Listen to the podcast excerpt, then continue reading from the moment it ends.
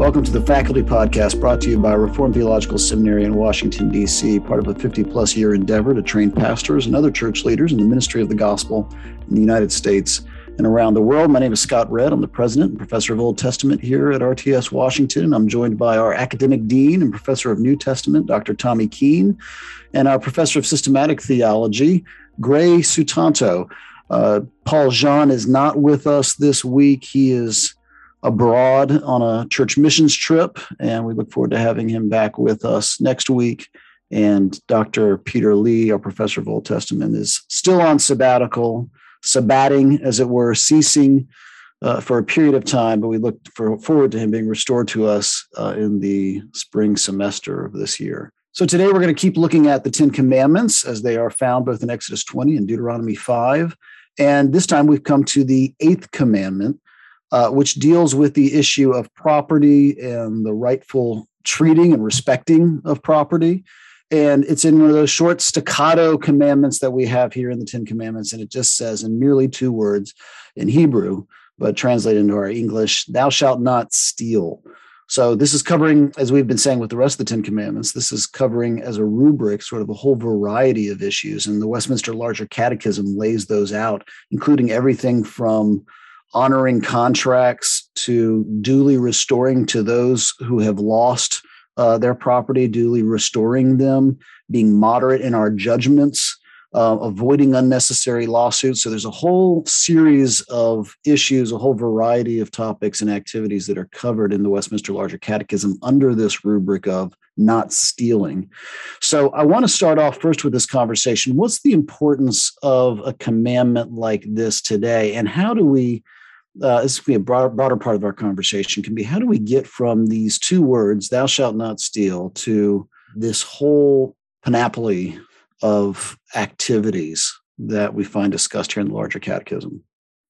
You know, it's talking about the relevance of this commandment for today, of just looking at the Larger Catechism, looking at the breadth of application here, both positively and negatively. I mean, I think we've said this before. We said this kind of in the section on uh, obey your parents uh, or honor, honor your father and mother, where where we talked about uh, the sins of the inferiors and the sins of the superiors and and all of these kinds of things. But it's just a reminder, you, you know, looking at the Larger Catechism, we, we have a, a, a almost a study guide to social justice here. I, I mean, some of these phrases are are amazing, like, Um, I should endeavor by all just and lawful means to procure, preserve, and further the wealth and outward estate of others. I mean, if we started doing that, a lot of uh, a lot of our social problems would begin to to dissipate. Like if that was our basic concern. Um, likewise, uh, kind of in the negative, um, it forbids a defrauding ourselves of the due use and comfort of that estate which God hath given us. It's it's it's really remarkable set of of commandments here. Yeah, and I think what comes through here, Tommy, you kind of touched on this, is the unity between all of the commandments. They they really do hang together, and it reminds you of what Jesus had said, that you can summarize the commandments by saying that you should love the Lord your God and you should love your neighbor as yourself. And so this commandment not to steal goes in line with the other command about honoring your superiors and being a good superior and honoring your inferior. It goes hand in hand with preserving life and, and not killing. It also goes hand in hand with chastity. I'm, I'm uh, amazed at the way in which they included things like frugality and making sure that you keep things that is appropriate to who you are. And I'm guessing that means, you know, you're, you're a finite creature and you should therefore live in such a way where you are um, sustaining yourself well, but yet at the same time, not in luxury and not in abundance that is not befitting to who you are. So there, there's so much unity here. And you're right that there's so much social concern in the Westminster Larger Catechism. I think sometimes the Reformed tradition, whether in the Puritan or scholastic sort of uh, expression of it, has been caricatured as sort of too heavenly minded, caring only about, you know, the salvation of your souls and, and, and not so much else. But really what you see here is a whole public ethic that really cares about humanity in their concrete social relationships and in the mundane realities of life. And it even mentions the use of, well, forbidding the use of false weights and things like that in your uh, commerce. And, uh, so it, it's really nitty gritty here in terms of his detail of social relationships. The orienting concern in uh, in question one forty-one is the duties required in the Eighth Commandment are truth, faithfulness, and justice in contracts and commerce between man and man. Like that central concern that the relationships that we establish with one another. We've talked about these kind of up-down relationships and in, in father and mother, uh, intimate relationships with adultery, and now it's kind of like the these common relationships that constitute the rest of, of social functioning. The, these relationships should be characterized by faithfulness and justice in in every area, and it, and then concluding then with my basic orienting principle to how I relate to the to others in these kinds of relationships is I bless them. I, I seek their flourishing before my own. Yeah, and seeking their flourishing in terms of their wealth and outward estate as well, not just the flourishing of the soul or anything sort of yeah, overtly right. heavenly or anything like that. It's, it's it's very attentive to this psychosomatic unity of the human being. There's a you know this aspect of the Ten Commandments, particularly in Deuteronomy, being kind of a you know table of contents for the rest of the book. And if that you know reading strategy for Deuteronomy is correct, then the section of laws that are dealing with You know, stealing starts in Deuteronomy twenty-three, probably around nineteen, verse nineteen or so, and goes on to chapter twenty-four. And it's interesting, you know, the, even there, the, the laws that are included under that have to do with charging exploitational or exploitative interest, not paying back loans, uh, trespassing in your neighbor's vineyard.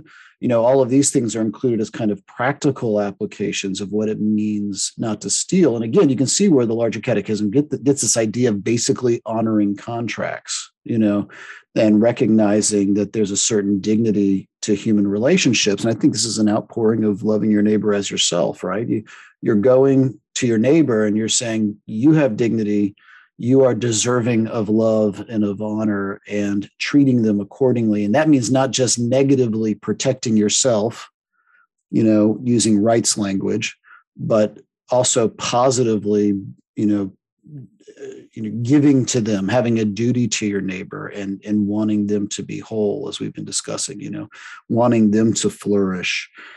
And so often that's the critique. That's the allegation that these covenantal lawyers, the prophets, bring against the people, that their idolatry or their, their lack of faith, their syncretism, their mixing of Yahwistic and other gods in worship, that leads the people to an exploitation of others. In other words, for the prophets, idolatry quickly flows into exploitation, and that's usually articulated in terms of financial exploitation. You know, those are the scales that are weighted so that the person who owns the scales, the, the person who is the administrative authority, can exploit those who do not have scales, right? Or can steal from the weak and from the disenfranchised, those who have nothing to offer in society. That, that is, in, in the, in the You know, the common term for that or phrase for that is the orphan, the widow, and the sojourner in, uh, in, in the Pentateuch and in the prophets. You know, again, this is all sort of connected to how you think about God. Uh, you know, do you love God? Do you honor him rightly? And if so, do you love and honor those made in his image rightly by treating them with dignity in these interactions and seeking their their their own growth and their, their positive development? Yeah, and I think one of the words that's really Uh, stuck out to me was the word of faithfulness, this idea of preserving the truth and faithfulness and justice in contracts and commerce between man and man, which is kind of a foreshadowing of the, the, the commandment not to lie for next time. But really this idea that you should keep your word to your fellow man, because this is actually something that is their just desert. You have to respect the image of God that is within them, and you have to deal with your fellow man in commerce, in faithfulness, and and saying what you mean and keeping to that word is incredibly important to to uphold our relationships together. It can be very difficult, I think. I mean, even as someone who's you know administers a, a, an organization like Reformed Theological Seminary, we have a lot of contracts, we have a lot of re- relationships with people and partnerships that make uh, make demands on us as an organization and and. Uh, have reciprocal demands on the organization that we're in the partnership with. And it's easy to start thinking, oh, how do I just protect my position in this relationship? How do I merely just protect what I'm trying to do and not consider what is, you know, what is the, what is the goal? What's the overarching goal of this partnership? How does this advance the kingdom? And that's really a beautiful thing, actually, when you enter into those relationships with people, to come to them and say, I know the contract only requires this of me, but I'd really like to see, you know, how the kingdom of God can be advanced in this by giving you more than the contract requires, or, or, or, or, or you know, how do I, how do I actually, you know, show you and, and, and honor you in your position in this by seeking a way that you can grow, maybe, maybe even a way that's beyond what you had anticipated when you went, went into the contract, right? Because you were thinking at a certain level and weren't thinking at what, what more was available there. This to me is kind of the, the, essence of Christian ethics and biblical ethics is, again, as we talked about before, you know, to use Paul's language in Philippians two, you know, being Christ-minded in that we are disadvantaging ourselves for the advantage of the other. Yeah, and the, and in so many respects, the way the world works, uh, you know, this is no more or less true now than it was back then, but the way the world works is set up to make that extremely challenging. You know, that there's both that internal temptation to work for mammon rather than the glory of God. And, and that's something that we have to crucify daily. But there's also that this external pressure that the way we should think about wealth is a hedge of protection around us. Um, and so if that's how I think about wealth, if I think about my the material blessings as a way that I protect myself, a way that I the way that I prepare, the way that I protect my kids, all, all of these kinds of things, then suddenly charity becomes a you know an opening, a way in which the world can can can hack hack against me and and, and tear tear me down. Um, I like how Paul gives us a different metaphor in First Corinthians. He t- talks about money not as Uh, a hedge of protection or a wall or uh, or bricks in bricks in your building or whatever, but he talks about it as seed. And of course, you you you hoard seed, and it's not going to do anything. But uh, the purpose is to go out and to plant it, and and until the, until it is planted, it cannot flourish and and provide you know a return. Um, that's been a helpful metaphor for me when I think about the need to give the and, and cultivating my desire to be generous, is to think about uh, wealth and money as a seed, a seed that until it's planted cannot return a fruit. And I think part of the, the key to understanding how you use property, how you handle property, how you treat one another, and a kind of motivation to give um, others in, in such a way where you care about their financial and well-being, is this phrase, I think, that's incredibly Augustinian, which is in the Larger Catechism, question one forty-two, where it forbids inordinate prizing and affecting worldly goods. In other words, the way in which we can treat other people justly and, and the way in which we can care about them in such a way where we do not lord property for ourselves, where we can actually share things, is by ordering our desires properly, right? That ultimately these worldly goods are not to be first and primary, and they're supposed to be subordinate goods, penultimate goods, and God is still the highest good. So ironically, I mentioned before that the confession is really interested in our social relationships. Tommy, you mentioned as well social justice and things like that. But the way to get at proper social relationships is by ordering ourselves toward God, who is in the heavenly places, right? And by keeping our attention there, we can therefore, again, not lord over these things, but rather be faithful with the way we have our property and with the way we give, therefore, to our neighbor. That's great. You know, you, you read this in light of just sort of, you know, the current economic options for economic systems that we see around us. And you, you have kind of on the one side, the, the capitalist notion of the market. And on the other side, you'd have something like an extreme form of communism or something along those lines. And I'm I'm just struck, as an aside, you know, how often the scripture is laying out something that's not playing into one of these extremes or the other. Now, on the on, on the side of that, the, you know, affirming a kind of capitalism is that there's a clear notion here of property. There's a clear notion that something can be stolen, right? And freedom. Say, what's that? and, and free, freedom, you know, as well, property, and then the free exercise thereof. Yeah, right. And that you should be able not only to have property, but to, right, not have it taken from you for some reason, right? And yet on the same side, on the other side of it, is that it's not, it's not all about just protecting you from being robbed. But as you look at the whole variety of behaviors that are described under this commandment, that it's also about duty to others. So it's not a rights system merely, though there is a rights, there are rights because there's property, but there's also this notion of duty, right? And the duty is not a leisure activity, which is how I think a lot of people think about today. It's not my duty to give phil- philanthropically is kind of like, well, that's if I have some time and some something left over, and if it appeals to my social conceits or something like that, or my social sensibilities. But that, you know, active righteousness toward the neighbor is actually what you will be judged for in Scripture, not only in the Old, but also in the New. You know, Jesus is saying in Matthew twenty-five, when I gather everyone together, one of the ways that you'll be able to distinguish my people from the from others is how they actively blessed in material ways people around them, right? You know, so this is not a small thing. It's not a leisure activity or an add-on to us protecting our rights, but that it's actually, for Christians, it's central to Christian activity. And yet it's not, so it's not a communism, and it's not a straight capitalistic system either in terms of Christian ethics, right? So it's it's a, it's a very life-giving system that I think actually both protects the poor, and meaning that they can actually have property that that they can grow and develop and, um, you know, use as a kind of, you know, carnal means of protection, I guess. But at the same time, so they're protected from being sto- robbed or being stolen from. And at the same time, though, you can't merely live in that space of a defensive, you know, a kind of def- defensive stance, but you have to be geared towards the benefit of others. And in the Old Testament, there's this language of tzedek, meaning kind of public justice, and tzedakah, meaning something like perhaps charity or something along those lines, of sort of establishing people to um, a position that is righteous and reflective of their character in God.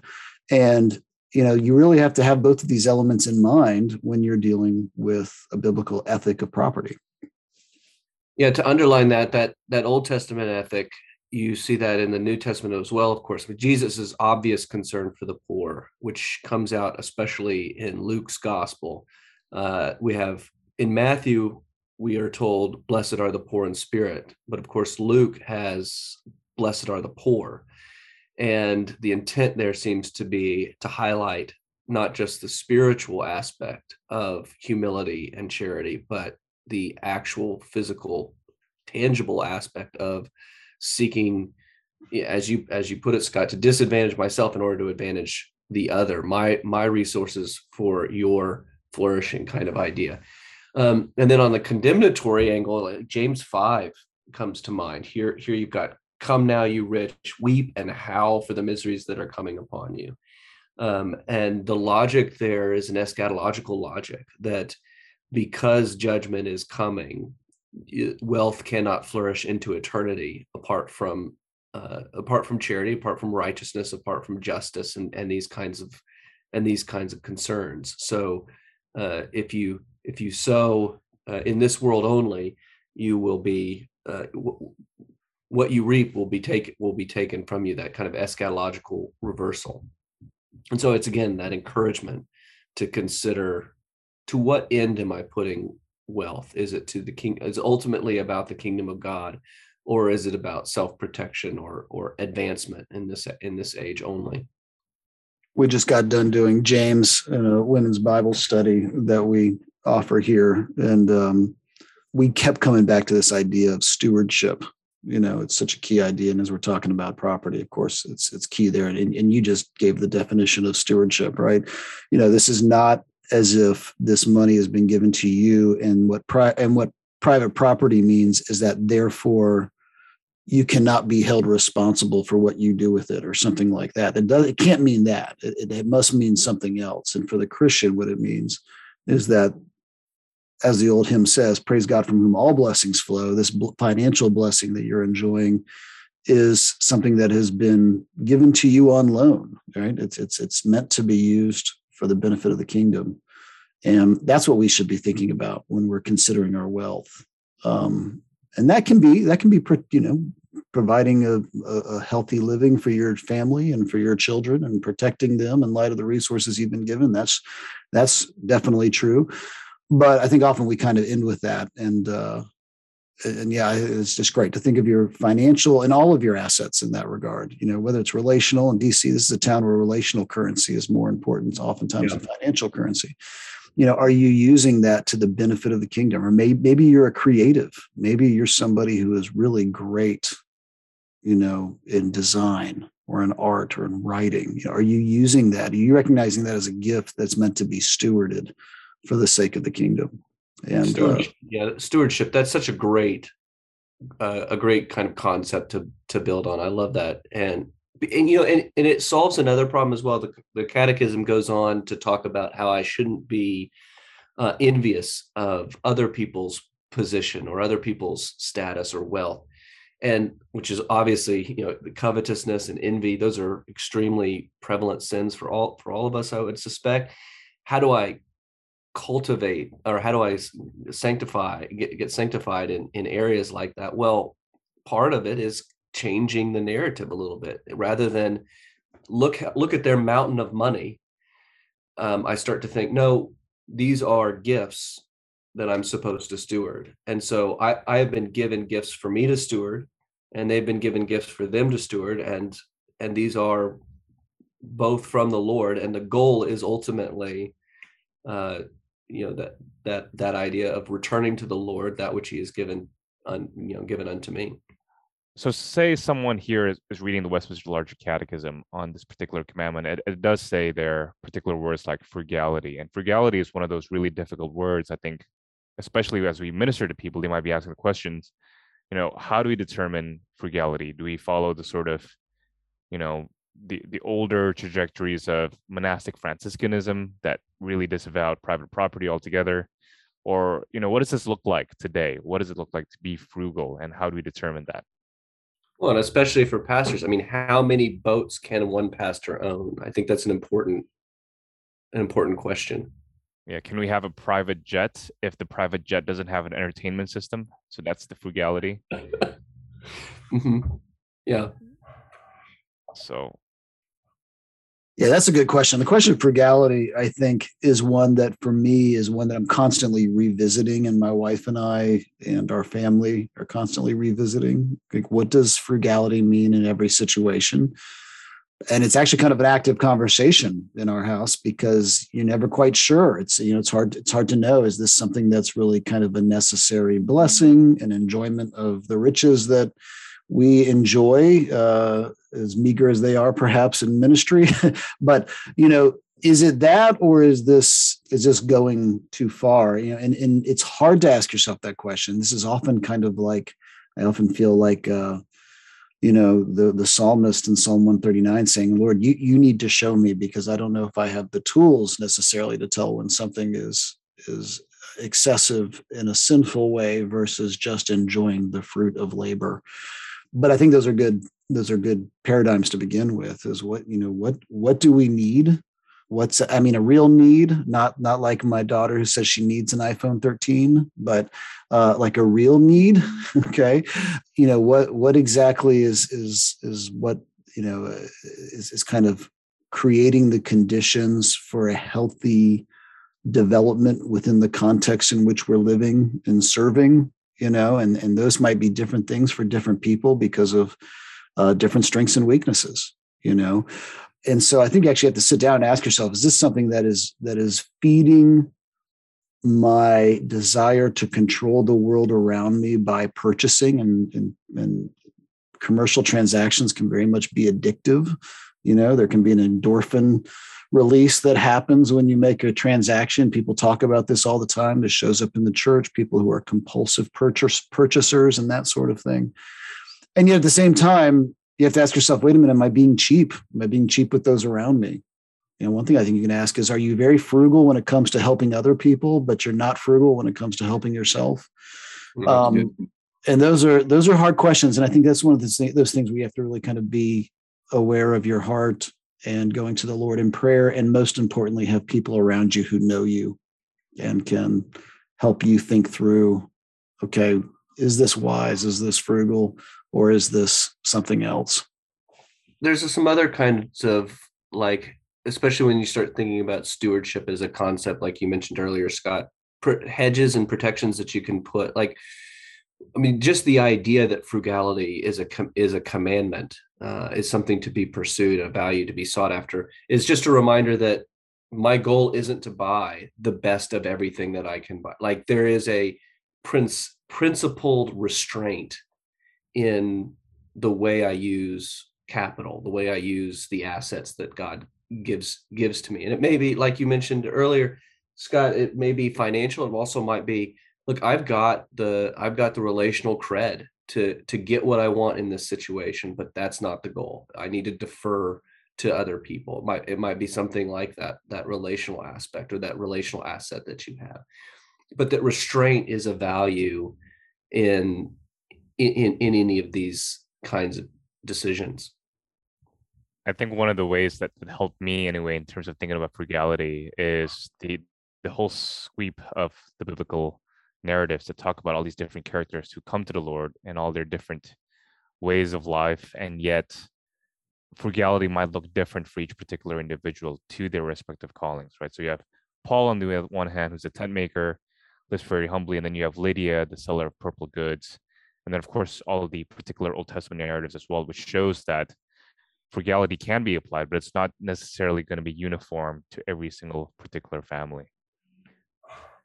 Yeah. Do you remember, Gray? Well, you're not on Twitter, Gray, so you might not remember. There was I'm on this, Twitter vicariously. Go ahead. there was this. There was this trend. I think it's still going on. You know, where uh, people are posting kind of the luxury shoes that the prosperity preacher is wearing, or the luxury watch. And somebody took this this trend and and showed a picture of John Piper with his nineteen sixty-seven Casio, you know, watch that sells for, you know, sixteen ninety-nine on, on Amazon or whatever. And it was, it, you know, it was a reminder to me of, and, and some people know, like, the John Piper story, and like he donates all his royalties and all of these kinds of things. That's, I think that's another just practical area where we can practice restraint. Like, I, you know, how do I think about wealth and money and status? Do I think about it as something I deserve or something that God has given to me? And if it's something that God's given to me, then I need to be principled and restrained about how I use it, because it doesn't properly belong to me in the end. Right. So it's, it's back to stewardship once again, right? Um, I had a conversation recently with a friend at church, and, and in ministry here in Jakarta, you're, you're always in touch with sort of the big big Asian families who are very interested in maintaining a certain level of, of work for their family, and also therefore a certain level of uh, wealth succession according to their family. And, and sometimes there's could be some controversial issues. Uh, so one particular instance, you know, we might hear about families or ministry to families who've denied their son or daughter to marry someone from a particular lower social economic class or something like that. And oftentimes, immediately you're, you're thinking to yourself, well, this is anti-gospel. This is bad. You know, the, you, clearly social economic status shouldn't be what matters. Ultimately, is whether or not both parties in the marriage uh, are in the Lord. But um, one of the things that, that one of my fellow pastors here, Joe Bynum, uh, said to me was what helped him navigate through that was that he was understanding that the grandparents here is not so much looking at the other person and denying them the daughter or the son to marry this person because simply because their social economic status, but they were thinking of, of it in terms of stewardship. Like, if I've worked very hard such that my family could have this sort of company to work for, how can I make sure that the person that my son or daughter marries can help steward this company well as well, if that makes sense?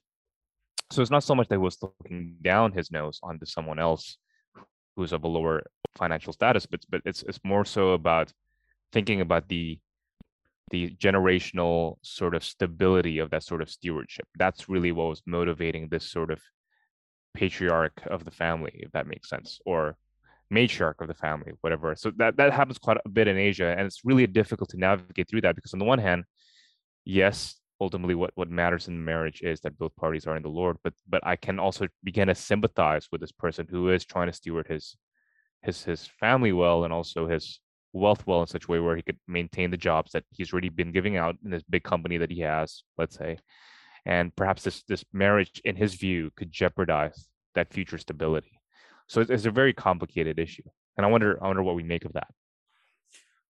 Yeah, I think that's a great question. I mean, there's an analogy to that in the West. I'm sure there's a direct analogy to that in the West that I'm not aware of because I'm not in that conversation. But there's also an analogy to that in the West of just um, you know, C E Os running companies, and sometimes these conversations about the C E O in the company. And I'm not talking about the, like the C E O's income or compensation, but rather decisions a C E O makes to protect the company. And it's kind of presented as if it's a selfish decision because that person is the C E O. And oftentimes that those conversations happen without an awareness of the fact of all of the people who work at that company, right? And that that's part of the C E O's responsibility, is not merely doing work for those outside of the company, but also actually protecting and caring for those within the company, you know, and may perhaps making decisions that put the company in a stronger position, but that also benefits the people who are there working for the company from the, from the top level down to the bottom. I'm not, not presenting C E Os as always, uh, you know, innocent in their intentions. And that's definitely not the case. But what, you, what I think you have to ask those questions that get down to who's affected by the decision being made. And it's often not as obvious as you might think. We like we like to think of things as sort of simple binary decisions and uh, between a right and a wrong, but they're often not. It's it's oftentimes, you know, you're weighing the interests of a group of people versus the interests of another group of people. And you're trying to think, how do I do this well in a way that that increases flourishing and, and is, is a, you know, sort of a net a net source of good in the world. And that can actually be kind of hard, particularly when you're dealing at a large level of administration, uh, administering of uh, a large organization or a company, or of course, even in public policy or a church for that matter. You know, how are these decisions going to affect people who may not be immediately represented in the, in the, you know, in whatever decision you have in front of you? And I can get that. I get how that can be a difficult That can be a difficult question. We have to be careful coming from the outside, thinking we understand all the implications and the complications of a decision, and recognize a lot of times we don't. We don't have all the information when we're evaluating these things. And yet again, we should be guided, for those of us, us who are making those decisions. And sometimes, you know, we're all making decisions for ourselves and for our families, and some for organizations and churches. You know, you have um, you have your conscience, and you hopefully have wise counselors around you who can cut through where your conscience is deceived, you know, and can help you make decisions that are um, that are just and, you know, uh, cognizant of all the people who are be who will be affected by its consequences. We should do an episode on the conscience. Yeah, I think that's good. I don't know. That's you're, you're. That's a really. You brought that up, and as you were talking about it, Gray, I thought, huh, I that that's never occurred to me. And then I realized, no, actually, I think that kind of has. In, but it's not the yeah. family situation. It's in more of the, you know, yeah, who you're bringing on and what you're doing as an organization. When you talk right. about now an industry or a company being attached to the family leadership, right? Yeah, know? that's that's exactly right. So so in these sort of contexts, like, you know, the son or the daughter would be direct leaders in the family business and things like that. So who they marry, the kind of image that brings up and things like that, it really matters to the company. So it, it becomes a way for us to not necessarily agree with every decision, but to sympathize with those sort of cases. It is a, this is a tougher one to discuss than I expected. Well, yeah, maybe I, I think part of it is, it is difficult. It's partly because maybe the things we talked about for the first fifteen, twenty minutes are the obvious applications of them. And then yeah. we started thinking through all of the different ways in which these show up, th- these issues arise. And that's where it does get a little bit more difficult, because you're, you're both talking about your own personal experience, and you're also recognizing that, wait a minute, uh, my personal experience is not normative for everyone else, you know? Yeah. Absolutely. An example I thought of, Gray, to go back. I, I mean, I was thinking about your um, your comment about older academics and those who encourage the younger versus those who kind of block out the younger.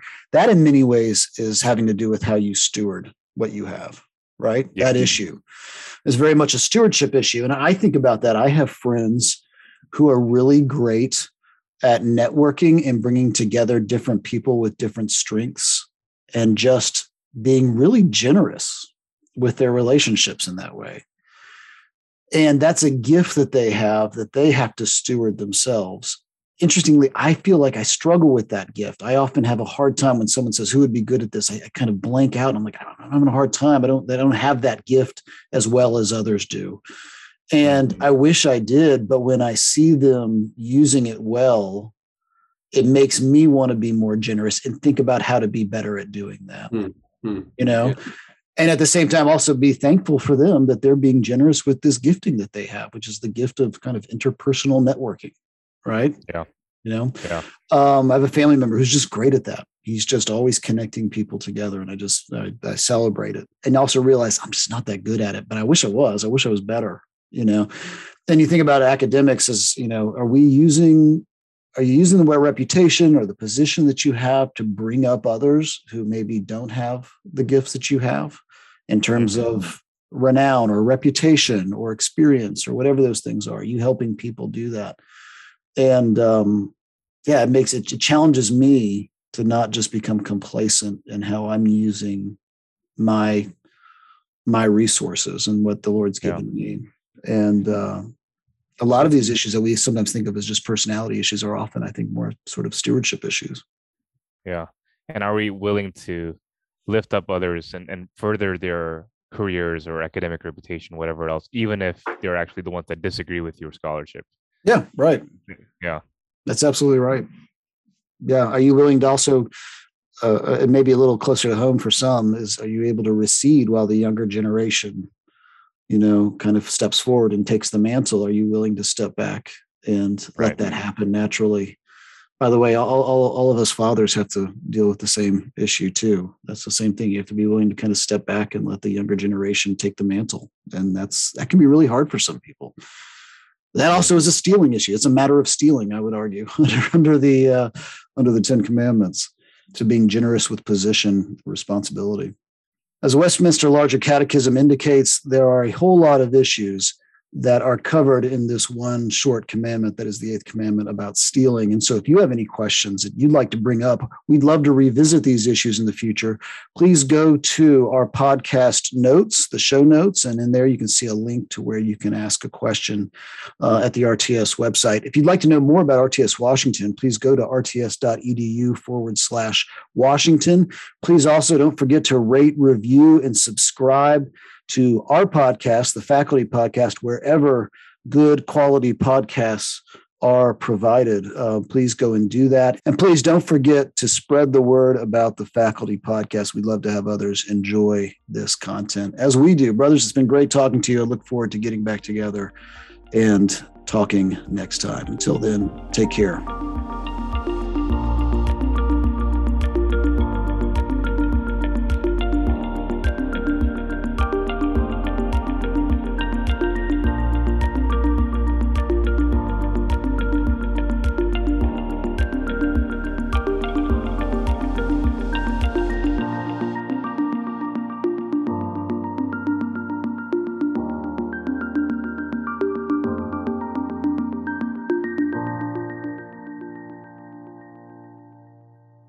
Welcome to the Faculty Podcast, brought to you by Reformed Theological Seminary in Washington, D C, part of a fifty-plus year endeavor to train pastors and other church leaders in the ministry of the gospel in the United States and around the world. I'm joined here. Oh, there, I forgot my name.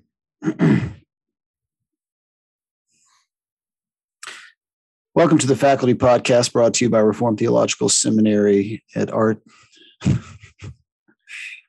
Mondays.